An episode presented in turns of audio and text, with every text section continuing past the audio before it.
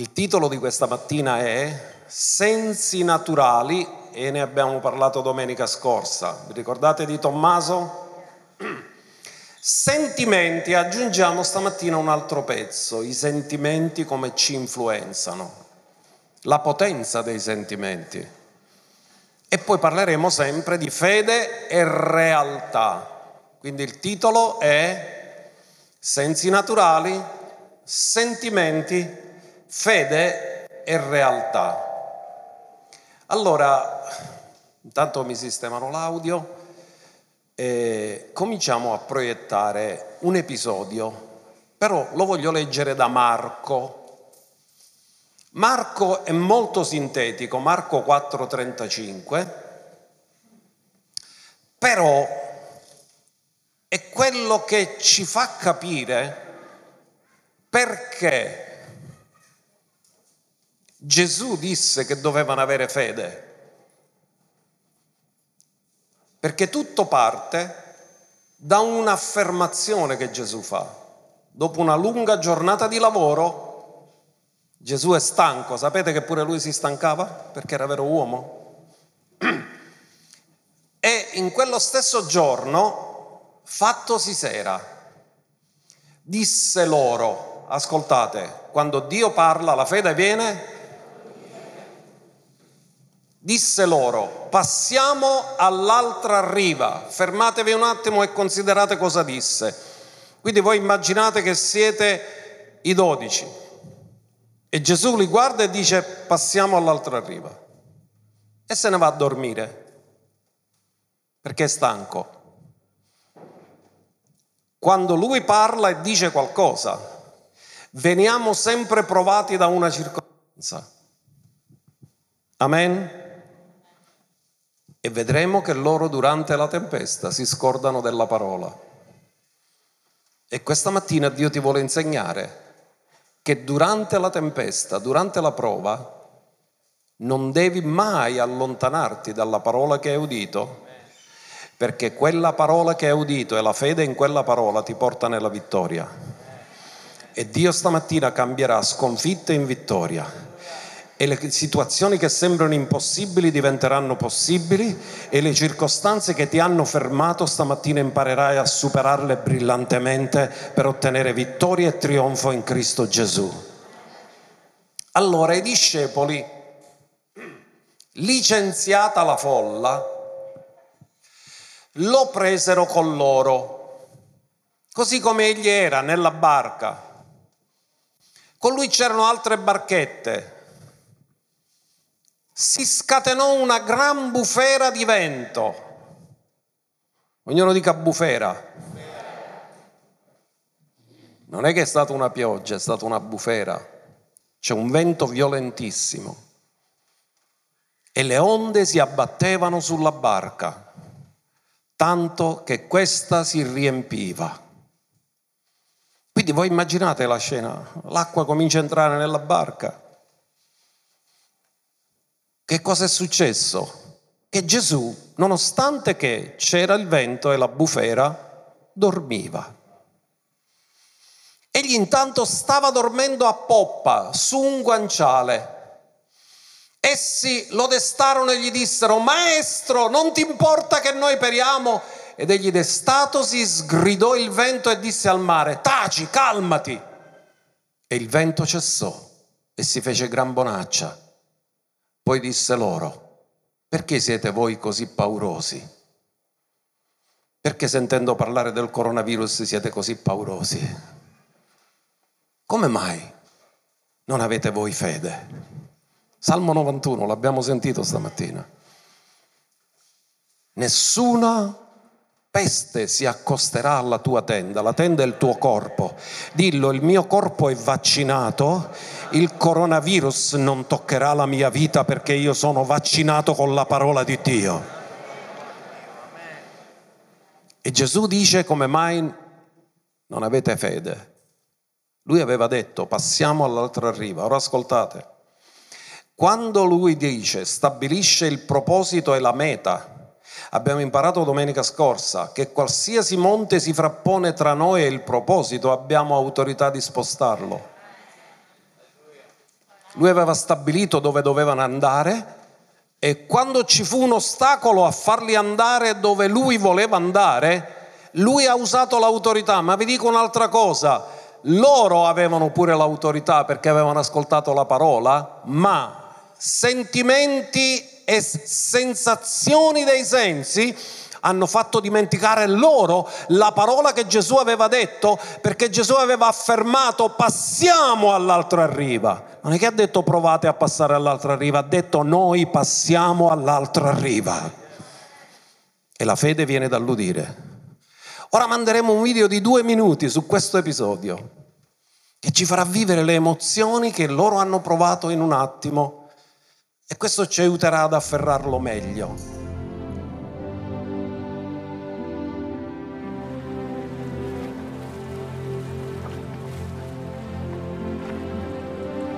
Immagina che tu stai salendo su quella barca, ultimi tutti.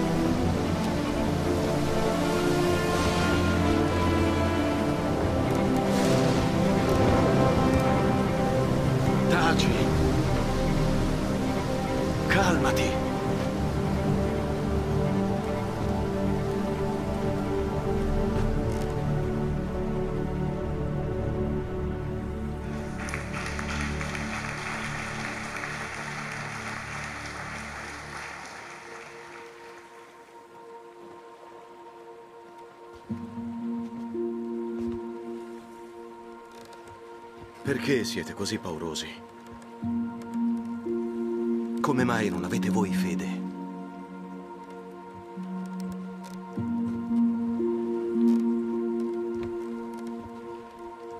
E questa è la parte più bella della scena, si va qui canatra vuota.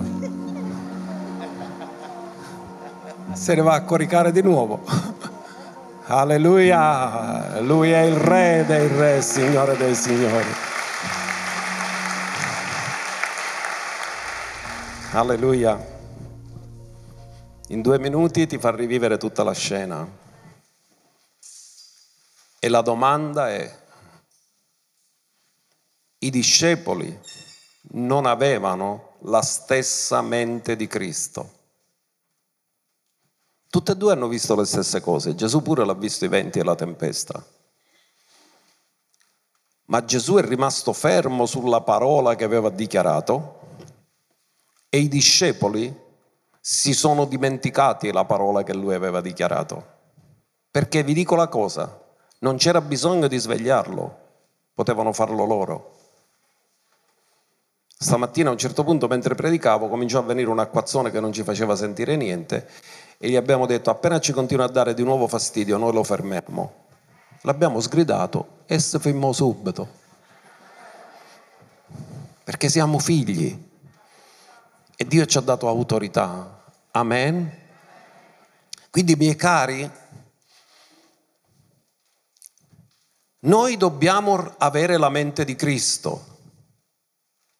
Perché le circostanze e le difficoltà arrivano su tutti, ma non tutti le affrontano allo stesso modo. Ascoltate, dove i discepoli hanno visto un pericolo di morte perché hanno avuto paura di morire. Gesù ha visto un'opportunità per manifestare la gloria di Dio. Dillo, io questa mattina cambio mentalità.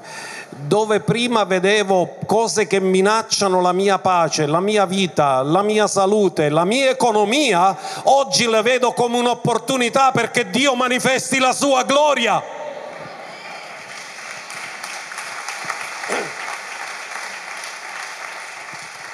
Allora andiamo al mio apostolo preferito, l'apostolo Paolo, che parla di rinnovamento della mente. Tutti noi dobbiamo fare la transizione come i discepoli che avevano una mente naturale e dovevano acquisire la mente di Cristo.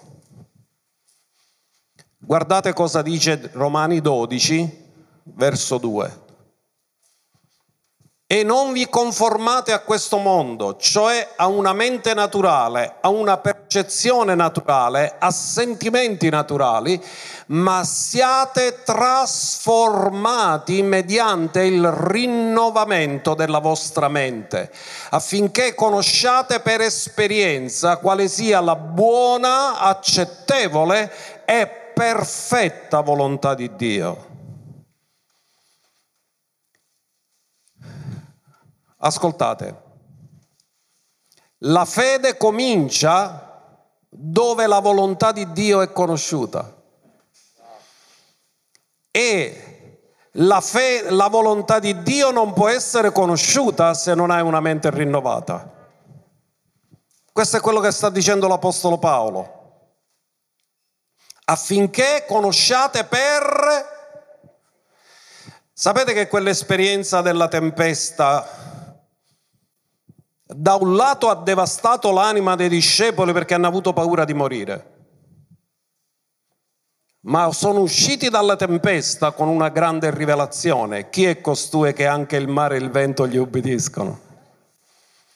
Significa che loro non conoscevano Gesù, lo conoscevano come rabbi, ma non lo conoscevano come ultimo Adamo che ha autorità sugli eventi della natura, come il primo Adamo l'aveva. Quindi sono meravigliati perché non hanno la rivelazione completa di chi è Gesù. Forse sono convinti che è un meraviglioso rabbi, ma non sanno che è il figlio di Dio. E non sanno che è l'ultimo Adamo. Così si meravigliano perché se tu lo sai non ti meravigli, tu ti meravigli perché non lo sai. Allora, cosa dice questa scrittura? Che dobbiamo conoscere per esperienza la buona, perfetta, accettevole volontà.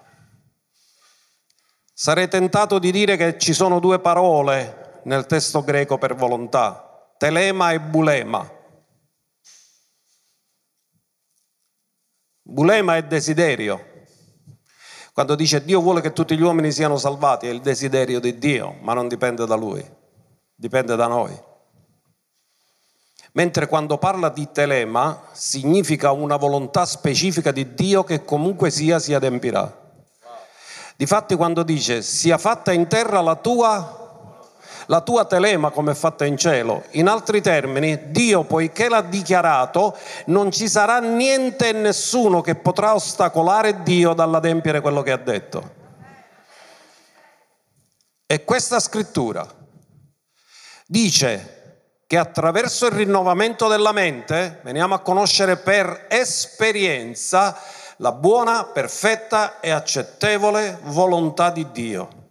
Cioè la volontà di Dio, le sue intenzioni originali su cui agganciare la nostra fede e quando la nostra fede è agganciata alle sue intenzioni originali, Dio la conferma perché coincide perfettamente con la sua volontà. Ora, abbiamo imparato all'inizio della fede a purificare la nostra vita. Amen. Quando noi ci siamo convertiti abbiamo cominciato a buttare via vizi, peccati, trasgressioni, cose grossolane che ci portavamo appresso. Io ero un fumatore accanito. Non fumavo come un turco, ma come due turchi. Cioè superavo sempre il pacchetto di sigarette al giorno. E quando ho ricevuto Gesù, nessuno mi ha detto devi smettere di fumare, però io andavo in chiesa e aspettavo che il predicatore finisse e che finisse in fretta, perché il mio pensiero era di uscire fuori e andare a fumare. E capii che o servivo Dio o servivo 10 centimetri di tabacco. E Dio mi ha liberato. Questa è stata una vittoria che mi ha incoraggiato perché ho detto con te tutto è possibile. Io vi dico una cosa, prima di convertirmi ero studente in medicina e sapevo il male che faceva il fumo, lo sapevo. E ci avevo provato a smettere 17 volte e avevo ripreso 18 volte.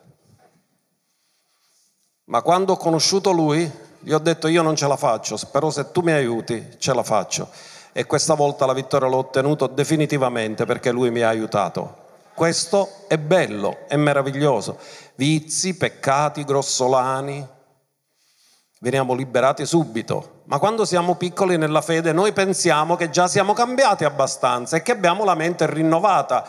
Ma la mente rinnovata è molto di più che avere eliminato queste cose grossolane. La mente rinnovata è vedere le cose come Dio le vede. La mente rinnovata è percepire la realtà come Dio la percepisce. E siccome noi veniamo da una percezione della realtà che viene attraverso i sensi naturali e abbiamo imparato che i sensi naturali sono imperfetti, amen? Quindi se i nostri sensi naturali sono imperfetti perché sono soggettivi, limitati, e non hanno la capacità di poterci fare vedere tutto quello che c'è perché sono relegati semplicemente al mondo visibile e solo in un range del visibile. Cioè noi con la vista percepiamo dall'infrarosso all'ultravioletto, ma non è che non c'è più niente dopo, né prima. Noi con l'udito percepiamo solo alcune frequenze, tu non percepisci gli ultrasuoni, ma il topo sì. Se tu ci metti l'apparecchietto che genera gli ultrasuoni che gli danno fastidio, lui non si avvicina, però a tu manco li senti gli ultrasuoni, lui li sente. Quindi i nostri sensi sono limitati perché servono semplicemente a relazionarci con il mondo naturale ma sono incompleti perché non percepiscono tutta la realtà, percepiscono solo una piccola parte della realtà. Quindi essendo imperfetti, la percezione della realtà che noi abbiamo è distorta e imperfetta. Vi ricordate che Tommaso si voleva fidare della sua percezione distorta e imperfetta e Gesù l'ha rimproverato dicendo tu ti devi fidare invece della mia parola? Perché ci dobbiamo fidare della parola? Perché Dio è l'unico onnisciente. Lui vede il visibile e vede tutto l'invisibile. Lui vede il passato, il presente e vede anche il futuro. Mentre tu puoi parlare solo del tuo passato, puoi parlare del tuo presente, ma non puoi parlare del tuo futuro, ma lui è il principio e la fine, il primo e l'ultimo che annuncia la fine fin dal principio.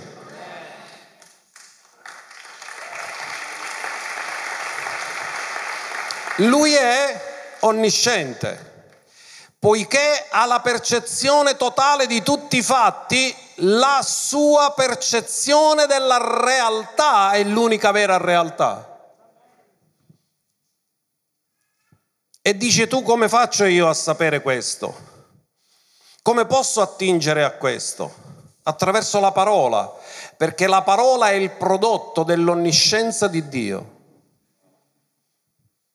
Dio che conosce tutto ci ha detto come vede la realtà e ce l'ha dichiarato nella sua parola. Chi dubita della parola è già in un territorio di sconfitta noi siamo fermi nella parola che è stabile nei cieli e Dio garantisce su quella parola. Quindi noi dobbiamo imparare a ottenere la mente di Cristo, quello che i discepoli non hanno avuto durante la tempesta. E Gesù aveva una mente totalmente diversa dalla loro e ha affrontato la situazione in una maniera totalmente diversa da come loro l'hanno affrontato. In realtà la percezione imperfetta dei discepoli della realtà ha fatto in modo che loro accusassero Gesù. Non ti curi tu che noi periamo. Scusate, ma se affondava a bike non c'era pure Gesù che dormiva. Ma erano egoisti. Loro hanno interpretato la tempesta come una minaccia alla loro vita. E ora voglio che non vi perdete questo. Da dove è venuta la paura? Arrivò il messaggio dei sensi, l'acqua entrava nella barca, c'era il vento. La barca non la potevano controllare più. Si sono dimenticati quello che Gesù aveva detto e non hanno usato autorità su ciò che si frapponeva tra loro e il proposito che Gesù aveva dichiarato. E che cosa è successo? Che i messaggi dei loro sensi hanno generato che loro hanno creduto che stavano per morire. Ora ascoltatemi attentamente, la realtà non è mai la tua realtà solo perché i tuoi sensi la percepiscono. La realtà diventa la tua realtà nel momento in cui tu credi a ciò che i sensi ti dicono. Lo devo dire di nuovo perché uno o due l'hanno capito. No, loro hanno percepito la tempesta, hanno percepito il vento, hanno percepito l'acqua dentro la barca. Gesù non ha percepito la stessa cosa. Gesù cosa credeva? In questo l'ha visto, l'ha percepito pure lui, ma lui non ci ha creduto. Quindi lui è rimasto fermo e sereno perché aveva dichiarato una parola. Lui credeva la parola che aveva detto, loro che hanno creduto le circostanze che hanno visto. Quindi che è successo? Che poiché Gesù è rimasto fermo nella sua parola, non ha mai avuto paura, anzi ha vinto la loro paura, mentre loro che hanno creduto alle circostanze, ai messaggi dei sensi, hanno fatto entrare paura e alla fine Gesù li deve rimproverare. Come mai avete paura? Io vi ho rilasciato una parola di sicurezza, come mai non avete fede? Come mai non vi siete fidati di quello che io vi ho detto?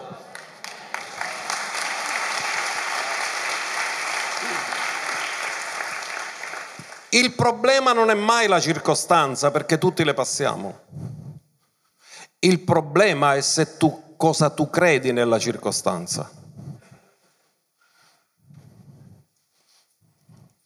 Il cieco nato.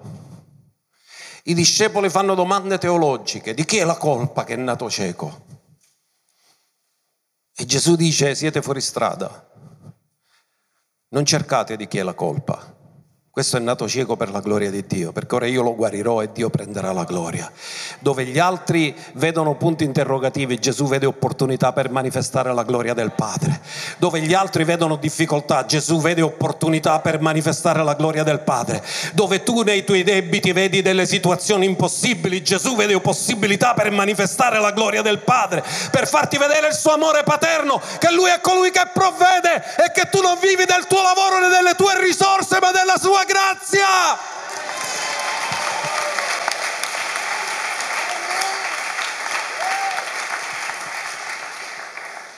Alleluia. Quindi noi possiamo fidarci di quello che percepiamo? No. Perché c'è un mondo reale che noi non percepiamo. C'è un regno invisibile che noi non percepiamo. Seconda Corinzi 4:18. Guardate cosa dice. Mentre abbiamo lo sguardo fisso alle onde e al vento. Dove dobbiamo guardare? I discepoli dove hanno messo lo sguardo? A quello che si vedeva mentre abbiamo lo sguardo fisso non alle cose che si vedono. Dove è stato l'errore dei discepoli nella tempesta? Che loro si sono messi a guardare il vento, si sono messi a guardare l'acqua che entrava nella barca. Ma Gesù dormiva e stava vivendo la stessa circostanza con loro. Loro erano agitati e ansiosi e Gesù dormiva. Perché l'atmosfera spirituale dove Gesù viveva, lì non ci sono tempeste, c'è una perfetta shalom.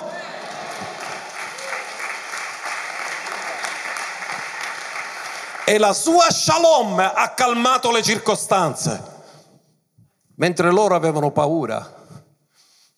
E la paura non migliora le cose, le peggiora. Mentre abbiamo lo sguardo fisso non alle cose che si vedono, ma a quelle che non si vedono. Perché le cose che si vedono sono solo per un, ognuno dica tempo, Quindi i sensi naturali ti sono stati dati per il tempo. Ma ti posso dire una cosa, non avremo più i sensi naturali, avremo i sensi spirituali tutti aperti. Perché le cose che non si vedono sono eterne. Allora Dio ti ha dato i sensi naturali per vivere nel tempo, ma ti ha dato i sensi spirituali per vivere l'eternità nel tempo. Due tre mi hanno capito. Signore aiutami. Dio ti ha dato i sensi naturali per vivere nel tempo, ma ti ha ridato nella nuova nascita i sensi spirituali per vivere nel tempo l'eternità.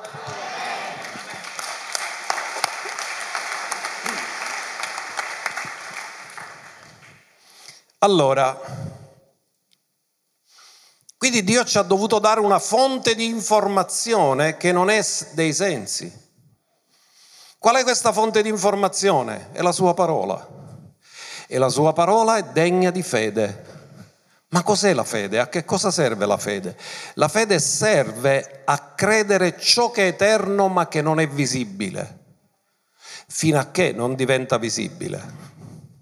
Perché quando diventa visibile non è più fede, è testimonianza. Deborah e Miki hanno creduto che Dio dava loro un figlio, ma stamattina l'hanno testimoniato perché il figlio è visibile. Fino a quando hanno dovuto usare la fede? Fino a che ancora non c'era, ma da quando c'è è testimonianza, non è fede. E la fede ti serve quando ancora non si vede. Dopo che si vede, non ti serve più la fede. Allora, andiamo a vedere Ebrei 11 verso 1, voi lo sapete la definizione della fede, ma non ci fa mai male, perché molti capis- pensano che la fede, per credere devi vedere, invece la fede è stata disegnata per vedere ciò che ancora, per credere ciò che ancora non si vede. Ora la fede è, la fede è presente, passato o futuro? La fede è ora, ditelo, la fede è ora. Ora la fede è certezza di cose che sì. Allora tu non puoi sperare qualcosa che Dio non ha promesso.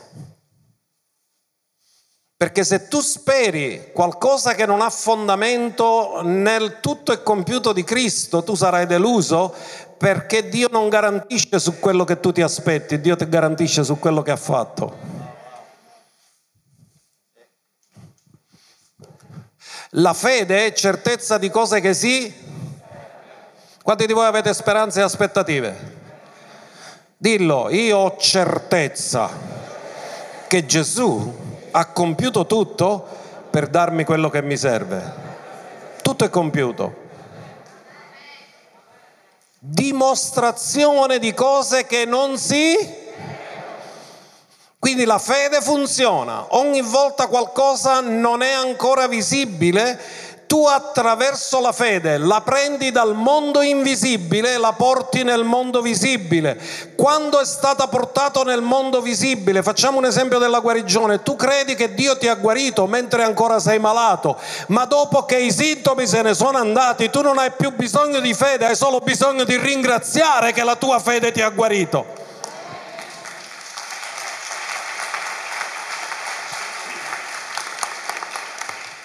Che a volte quando ministriamo combattiamo con la gente che ci crede dopo che ci passa. No, c'è a credere prima. Perché altrimenti non è fede. La fede è quando ancora non si vede. Certezza di cose che si sperano, dimostrazione di cose che non si... Perché dopo che vedi tutti ci credono. Ma la vera fede poggia su ciò che ancora non si vede e lo porta nel mondo visibile. Quindi la fede, a differenza della percezione dei sensi, siccome si basa sulla parola di Dio, percepisce che esiste un regno invisibile che è molto più alto del regno visibile. Come faccio a dire questo che il regno invisibile è molto superiore a quello invisibile, a quello visibile? Perché le cose visibili sono venute dall'invisibile. Il visibile non può cambiare l'invisibile, ma è l'invisibile che cambia il visibile.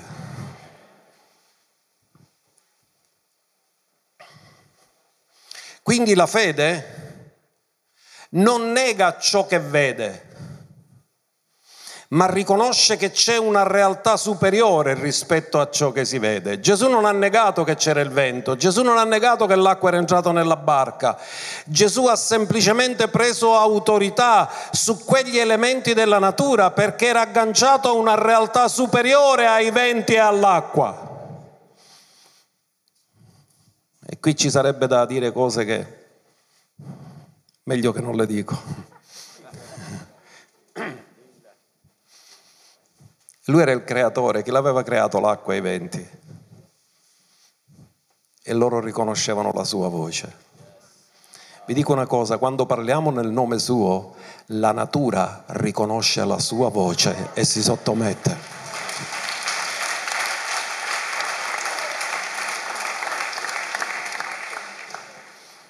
Sapete una cosa, io ho parlato a ossa fratturate, e gli ho ordinato di ritornare a come erano prima della frattura e le ossa si sono rimesse a posto istantaneamente perché conoscono la voce della sua parola.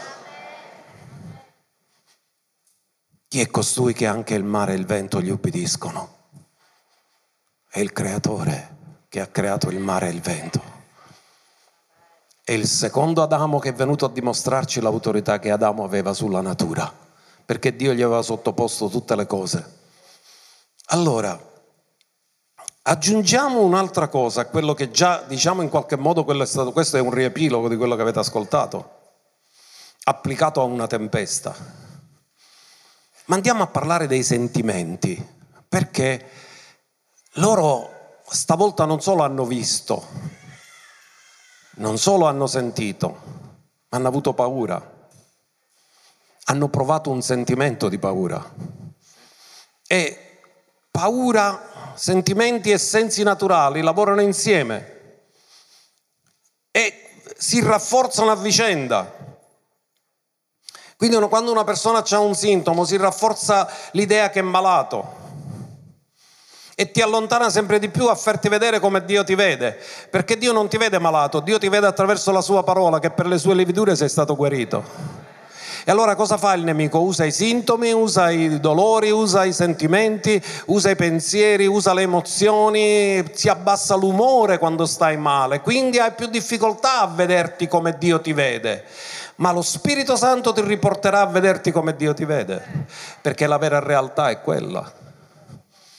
Ora, andiamo a vedere cosa è successo nella vita di un grande uomo di Dio, Davide, uomo secondo il cuore di Dio. Perché vi dico una cosa, vista e sentimenti sono potenti.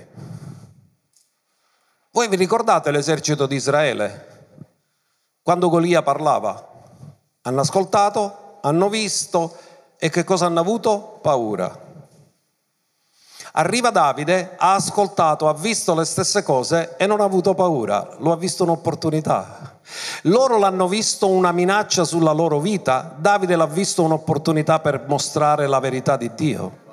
Lui non l'ha affrontato per dimostrare quanto era forte, lui lo ha affrontato per dimostrare che c'è un Dio in Israele.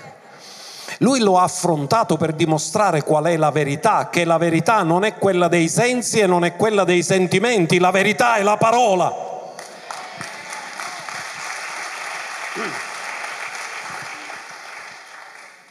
Parcheggiamo un attimo Davide e andiamo da un profeta, Eliseo. Eliseo aveva un servo e questo servo una mattina presto si alza e vede apparire una scena che non avrebbe mai voluto vedere.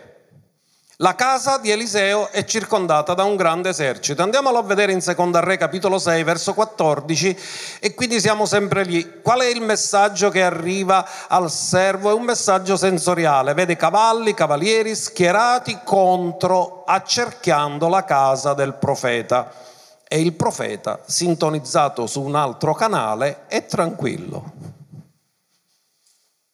Così il re Vi mando cavalli, carri e un grande esercito. Oh, solo per catturare a uno. Che dovevano solo prendere Eliseo, cioè, ma non un grande esercito. Quindi vedete quanto l'avversario riconosce il potere che ha un uomo di Dio. Il problema è che l'uomo di Dio non lo riconosce. Non sempre lo riconoscono, ma l'avversario dice c'ha a mandare un esercito per pigliare Eliseo, se no non lo possiamo prendere. Essi giunsero di notte e circondarono la città. L'indomani il servo dell'uomo di Dio si alzò al mattino presto e uscì. Ed ecco la città era circondata da un esercito con cavalli e cavalieri. E naturalmente non erano amici. E non era difficile capirlo non parlavano la loro lingua, parlavano la lingua dell'iPhone, ehi Siri, che erano tutti Siri. Allora, venire pure a me. No, perché Eliseo fa, ehi Siri, eh, tutti ciechi, è, è tutto accecato. Ma non era Siri che l'ha fatto, l'ha fatto la potenza di Dio, amen. Allora, il servo gli disse, ah, cosa, fare, cosa faremo mio signore? Io ho visto tutti i cavalli, tutti i carri, è entrato dentro, mio signore, siamo circondati, cosa faremo ora? Allora cosa fa la percezione dei sensi? Cosa ti crea emozioni negative? Ti crea paura, ti crea angoscia, ti crea ansia, ti crea preoccupazione? E ora ascoltiamo Eliseo che ha la mente rinnovata e ha gli occhi aperti sul mondo invisibile. Guardate, egli rispose, non temere perché quelli che sono con noi sono più numerosi di quelli che sono con loro. E cioè io mi immagino la faccia del servo, ma dove sono quelli che sono con noi? Io ne vedo manco uno. Perché vedete, l'uomo naturale non percepisce le cose dello spirito. E allora Eliseo andò subito, come si sarebbe detto in siciliano, all'accuizzo, cioè è andato subito al dunque e ha detto, vabbè, ok, la prima cosa per capirci, lui deve aprire gli occhi dello spirito come ce l'ho aperti io, perché se tu parli con un uomo naturale, parli un linguaggio spirituale, l'uomo naturale non riceve le cose dello spirito di Dio perché gli sembrano pazzia, così lui che cosa ha detto? Signore, aprici gli occhi così ci possiamo capire. Amen. Dillo, Dio mi sta aprendo gli occhi sul mondo dello spirito, così che posso capire il linguaggio dello spirito e posso riportare grandi vittorie nel mondo dello spirito. Allora Eliseo pregò e disse, O Eterno, ti prego, apri i suoi occhi perché possa vedere. In altri termini, lui ha detto, l'unica percezione che ha della realtà è con i sensi e con l'anima, ma io la percezione che ho della realtà è con lo spirito. Allora l'Eterno aperse gli occhi del giovane e questi vide. Ed ecco il monte era pieno di cavalli e di carri di fuoco tutto intorno a Eliseo. Erano già lì, ma erano nel mondo dello spirito e lui non li vedeva, lui vedeva solo il mondo naturale. Ma quando vedi il mondo naturale non hai la piena percezione della realtà, hai una percezione distorta della realtà solo quando vedi secondo la parola e secondo lo spirito, perché la parola è spirito e vita, hai la piena percezione della realtà e vedi le cose come Dio le vede. Come i siri scendevano verso Eliseo. Questi pregò l'Eterno e disse, ti prego, colpisci questa gente di... In altri termini, che ha gli occhi dello Spirito aperti, autorità su chi ha gli occhi dello Spirito chiusi. Perché vive una realtà superiore e parla di una realtà superiore. Allora loro erano andati per fargli del male. E sapete cosa succederà stamattina? che ogni arma fabbricata contro te dal nemico non prospererà perché Dio lo accecherà e non ti troverà più e sarà confuso e non potrà più trovare te perché ogni arma fabbricata contro di te non prospererà.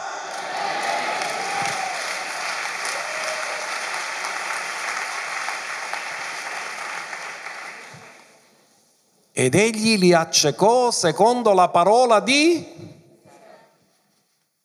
allora, quando tu vedi nel mondo dello spirito, tu parli il linguaggio dello spirito e quando parli il linguaggio dello spirito, Dio ti approva e ti conferma.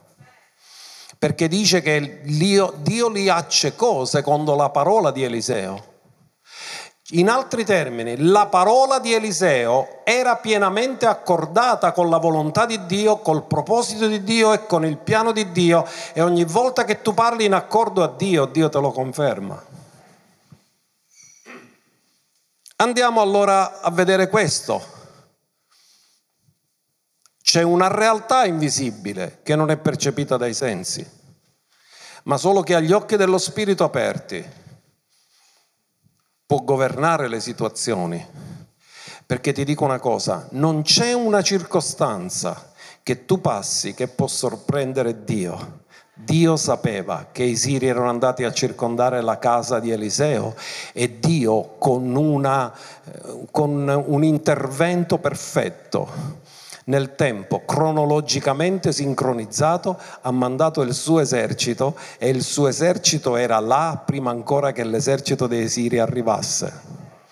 Ed Eliseo che era collegato nello spirito l'ha visto, perché Dio gli ha detto già ci sono tutti gli angeli schierati con te. Quando tu vedi nel mondo dello spirito non c'è spazio per le paure nella tua vita. Quando tu vedi nel naturale avrai paure, ma quando vedi nel mondo dello spirito la paura avrà paura di te.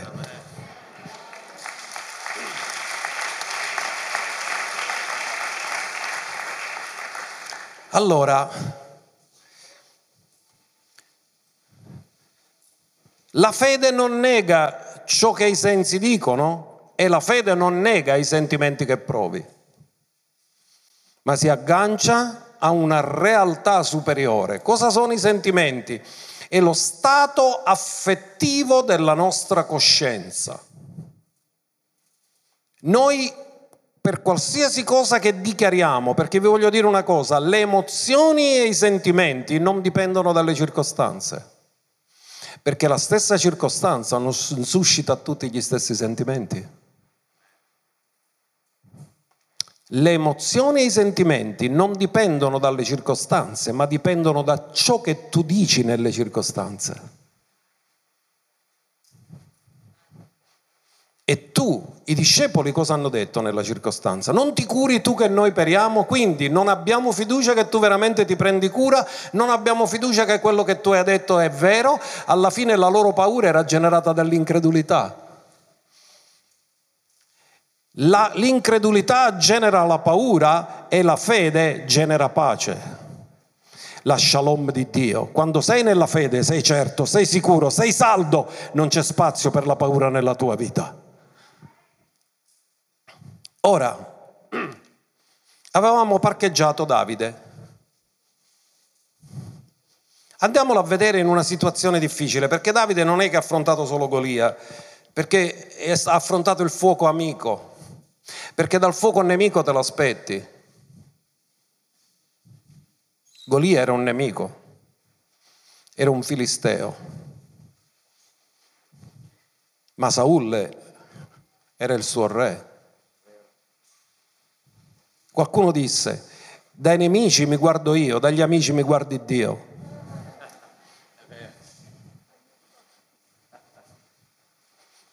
Fuoco amico, Colui che lo doveva proteggere lo perseguitava. E quindi Davide ha dovuto affrontare situazioni che non avrebbe mai potuto immaginare. Il mio re, invece di proteggermi, mi vuole uccidere la lancia famosa, no? Ricordate la lancia? Lo voleva inchiodare con la lancia al muro. Lo ha perseguitato.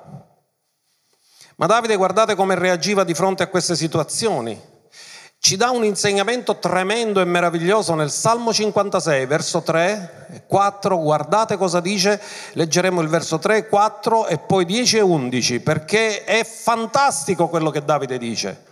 Davide non nega le sue paure, ma dice che si aggancia a qualcosa che è al di sopra delle paure.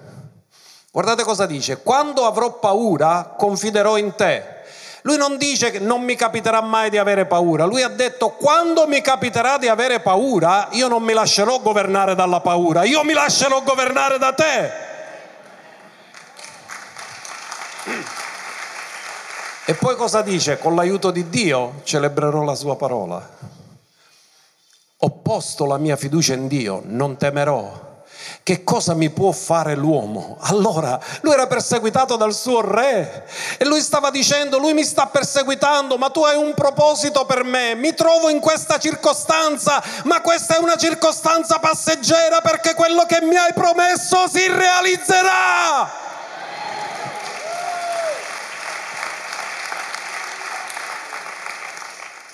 E lui ha detto, l'uomo che mi può fare? Tu mi hai dato la tua parola. Nessun uomo può superare la tua parola. La tua parola è al di sopra di tutto. Andiamo avanti. Verso 10 e 11.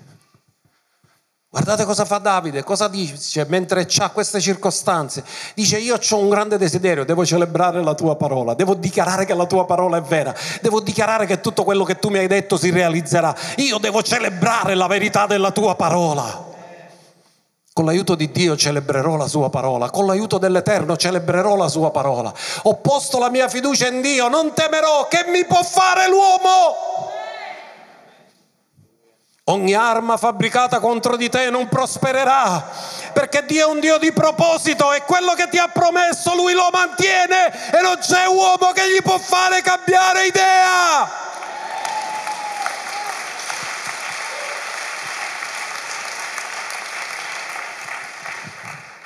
Se siete stati attenti,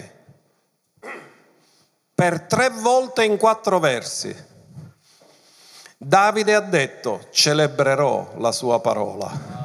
Questa mattina alza le tue mani e dillo, Signore, io celebrerò la tua parola. Le tue promesse sono tutte sì ed amen. Io passerò le situazioni difficili e alla fine ti celebrerò. Dichiarerò che la tua parola è verità. Dichiarerò che tu sei un Dio che mi libera dalle situazioni difficili. Dichiarerò la vittoria. Dichiarerò come oggi avete sentito la testimonianza. Sono passati dieci anni ma Dio ha mantenuto la sua parola.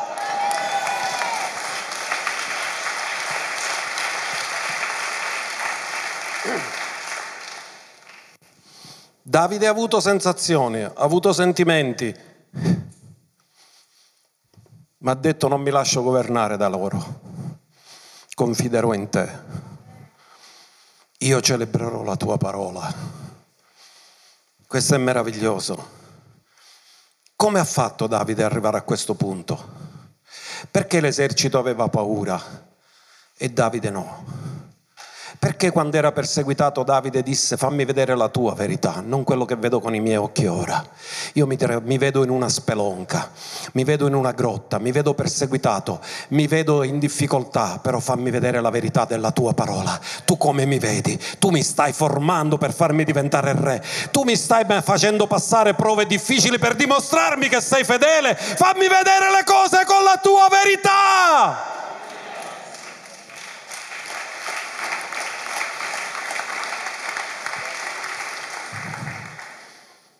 Alleluia. Davide ha preso tempo a rinnovare la sua mente, meditava la parola, stava con le pecore, ma meditava la parola. Quando lui arrivò al campo, ha ascoltato le stesse cose che diceva il Filisteo, ha ascoltato le stesse cose che gli altri avevano ascoltato però lui ha detto, ecco qua, questa è l'opportunità che Dio mi ha dato, che chiunque si mette a combattere contro di noi, noi gli staccheremo la testa. Io gli taglierò la testa con la spada e non ce l'aveva. Perché la parola lo diceva. E lui si fidava della parola. Lui vedeva la realtà alla luce della parola, l'esercito vedeva la realtà alla luce di quello che ascoltava e quello che vedeva e della paura che era venuta dentro di loro che li ha paralizzati. Davide aveva una mente rinnovata. Dillo, sono nel processo di avere la mente rinnovata. Se Dio non cambia le mie circostanze, è perché vuole cambiare me affinché sappia superare le circostanze e nelle circostanze possa mettere tutta la mia fiducia in Lui per avere la vittoria e il trionfo, non in maniera magica ma per mezzo della fede. Amen e amen.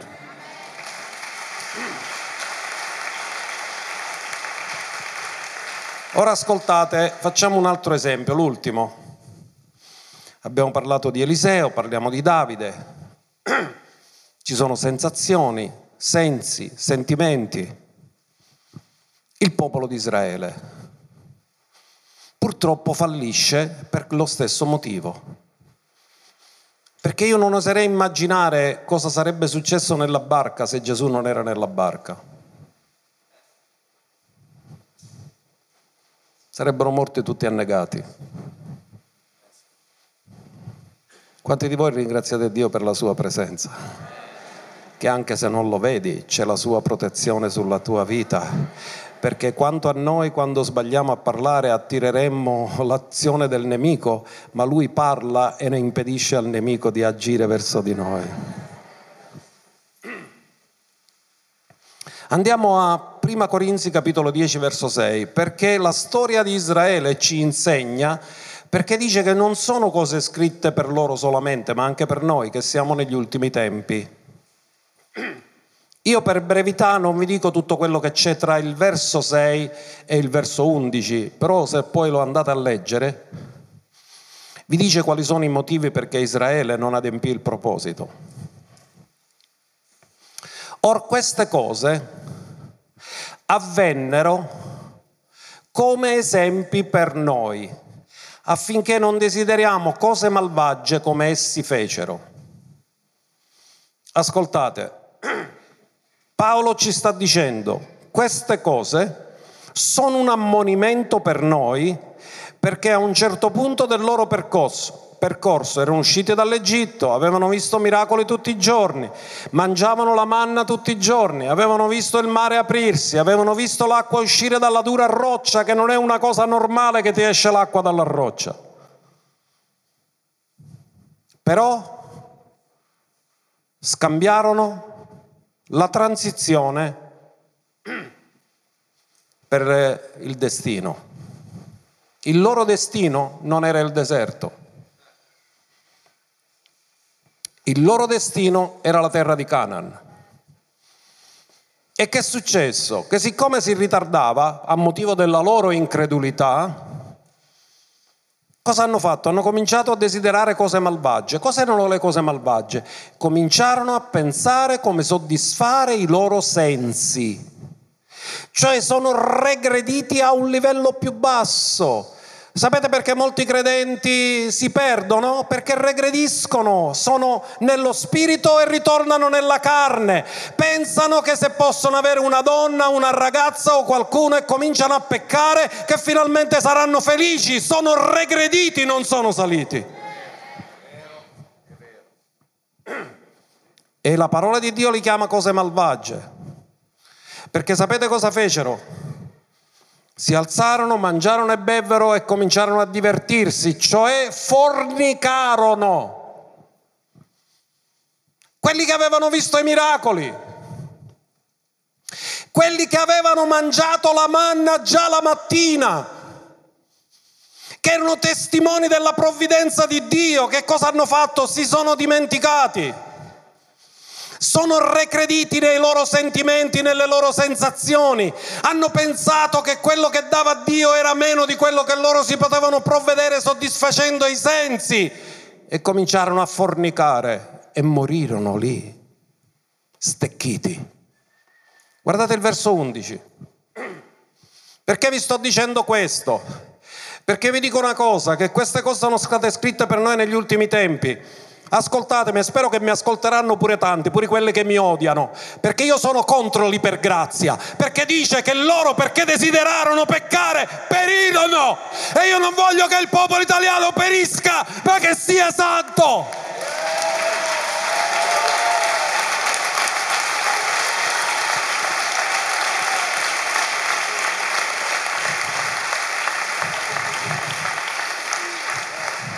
E ci sono molti che si fanno sedurre alla mente perché pensano che se peccano non peccano è la stessa cosa. No, Dio ha detto siate santi come io sono santo.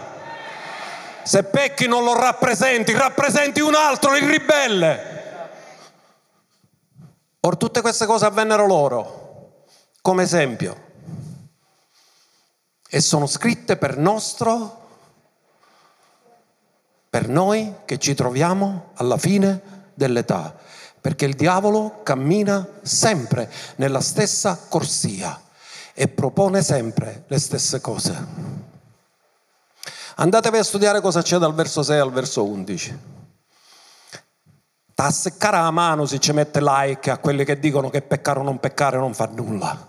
Perché in quel momento ti sei schierato dalla parte del diavolo. E in quel momento devi prendere posizione per la santità di Dio, non per i falsi.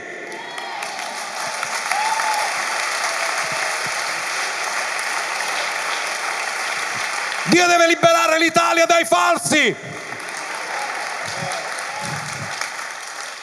L'Italia deve avere un risveglio di santità, non un risveglio di permissivismo e di peccato. Perché già siamo stanchi di tutte queste cose. Siamo stanchi di peccati, siamo stanchi di divorzi, siamo stanchi di separazione, siamo stanchi del male, vogliamo la gloria di Dio.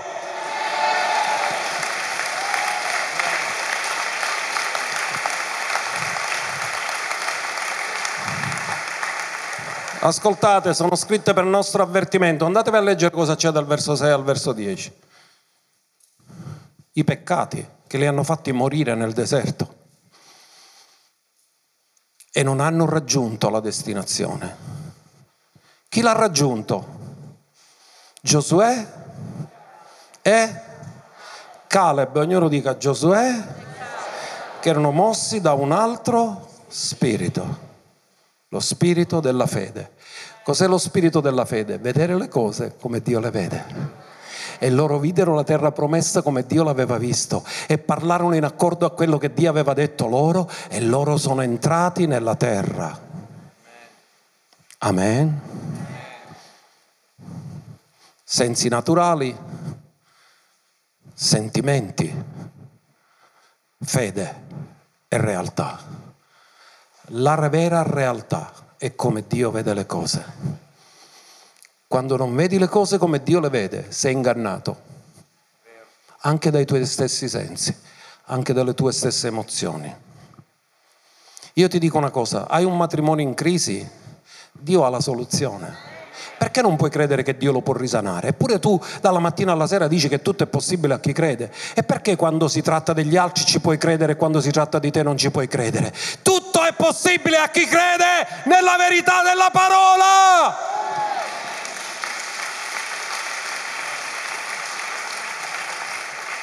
Perché agli altri gli dici che è possibile e poi per te non ci crede. Quando gli fai le consulenze gli sai dare i giusti consigli e poi tu ci caschi nelle cose che consigli. Non ne siamo arrivati, finiamo.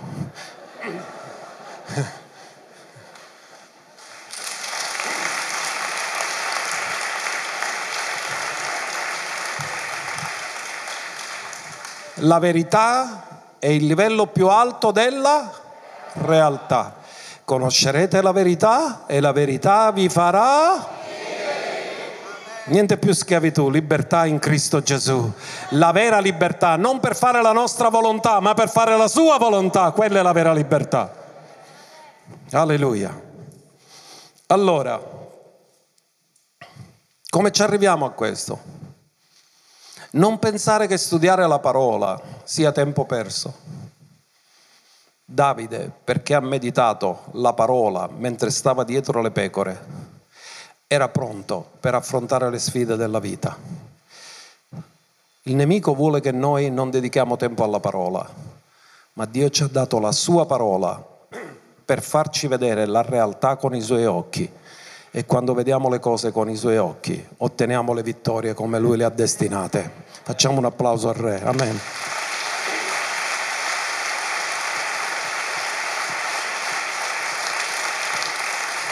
Alleluia! Proclamiamo un risveglio di santità in questa nazione. Basta sporcizie, basta peccati che nascondono Cristo. Gli scandali nascondono Cristo. Gesù ha detto guai agli scandali, guai a chi fa scandali. Noi nascondiamo la verità, scoraggiamo le persone, gli facciamo pensare che non è possibile, ma tutto è possibile a chi crede. Però la Bibbia dice che negli ultimi tempi la gloria, le tenebre coprono tutta la terra, una fitta oscurità avvolge i, popoli, ma sulla Chiesa si leva la gloria. E noi ci stiamo preparando alla gloria. Questi sono i prodromi della gloria. Stiamo cominciando a preparare il terreno per la gloria. Amen. Dillo, cose gloriose mi aspettano e mi sto preparando per queste cose gloriose nel nome di Gesù. Amen e amen.